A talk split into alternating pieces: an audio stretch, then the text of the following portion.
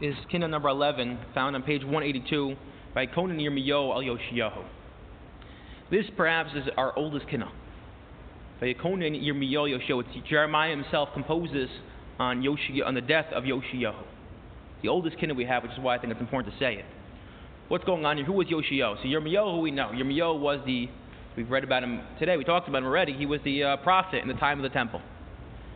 If you think being a prophet is a good thing, he did not want to be a prophet. Think about having to, you know, basically get up there and tell everyone they're going to be destroyed.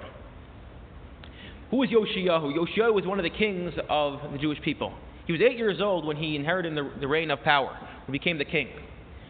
After his father, who had essentially destroyed all Torah from the land, his father was, a, was, was not a good person, not a good king.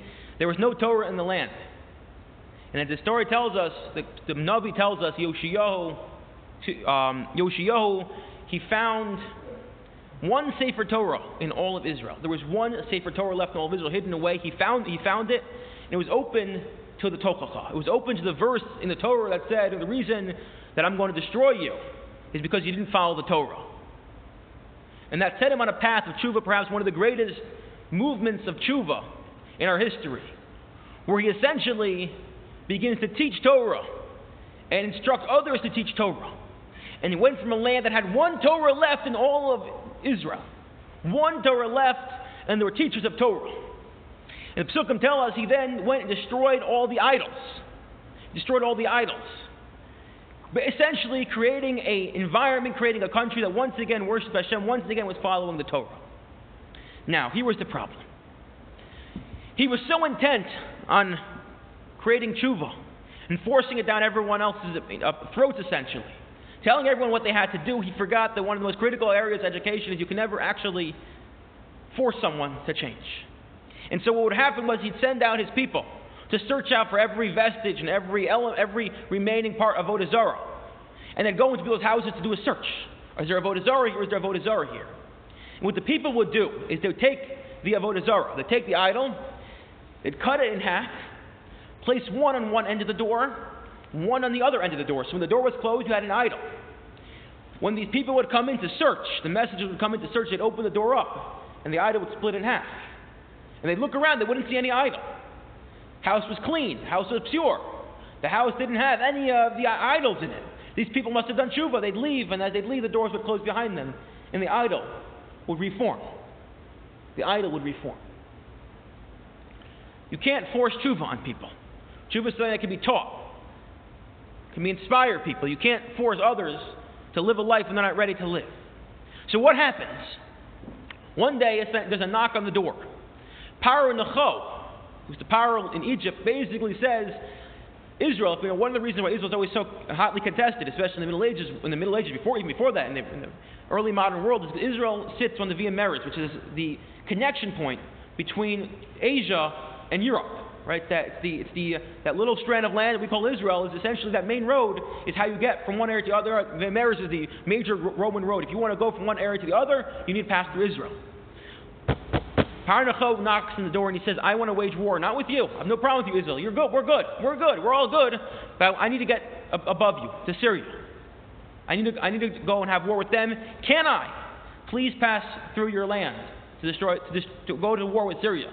Think about it as if you know, Prime Minister Trudeau knocked on the White House door and said to President Biden, No problem with you guys, but I got to send a bunch of tanks down I 80 or I 90, wherever to get from I 90 to get from Canada to Mexico because I, got I, have, I, have, I have issues with Mexico. We wouldn't want it. And Parnacho and, and Yoshio clearly did not want this. And then he said as follows we read in, in, in Vayikra that when times are good, when we behave well, Lo Yavar Cherev, a sword won't pass through our land.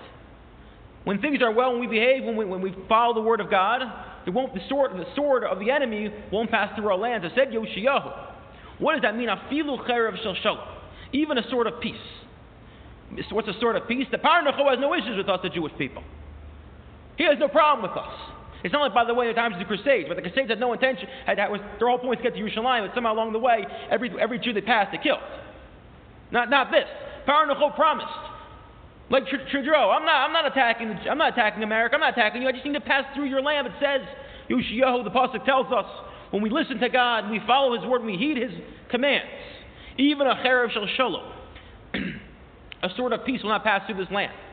So he said, no way, you can't pass through the land. So Yoshiyahu, comes to Yoshiyahu and he says, you're being foolish, you're being naive. Now you're a child. You don't realize the country is not where you think it is. The people are not living up to the way you think they're living. On the side of their door, when the, when the door is closed, behind closed doors, there's an idol. Let him pass through the land. To which he adamantly refuses. And Yirmiyahu says, You have to do it, and they get into a fight. And Yirmiyahu ultimately loses. And Yoshio says to Paranacho, No, which point Paranacho comes and wages war on the Jewish people. And in the, in the course of that battle, Yoshio or Kino dramatically reads. And by the way, it's, it's much more, it's much more fill, the story is much more filled out here than it is in, in Tanakh. In the course of that battle, uh, they, they, they, they, they ambush him, they made him their target, they pelt him with 300 arrows. Swiftly they draw near to hear his last words. His deeds remain beautiful even as he expired. With one last gasp, he mumbled, Tzadaku Hashem kimirisi fihu. The Lord is righteous, it is I who defied his word. In his last few moments, he did tshuva. He recognized he defied God's word. And he says the ultimate words of Tzidduk Hadin, Tzadaku Hashem ki marisi fihu. The Lord is righteous, is I who define his word. And writes Rabbi Soloveitchik. You see over the course of the day, although we say Eicha, we say Eicha we just, we just talked about, ultimately the answer is going to have to be some version of Tzadaku Hashem. That the word of God is righteous. And I think perhaps one of the most magnificent brachas we make.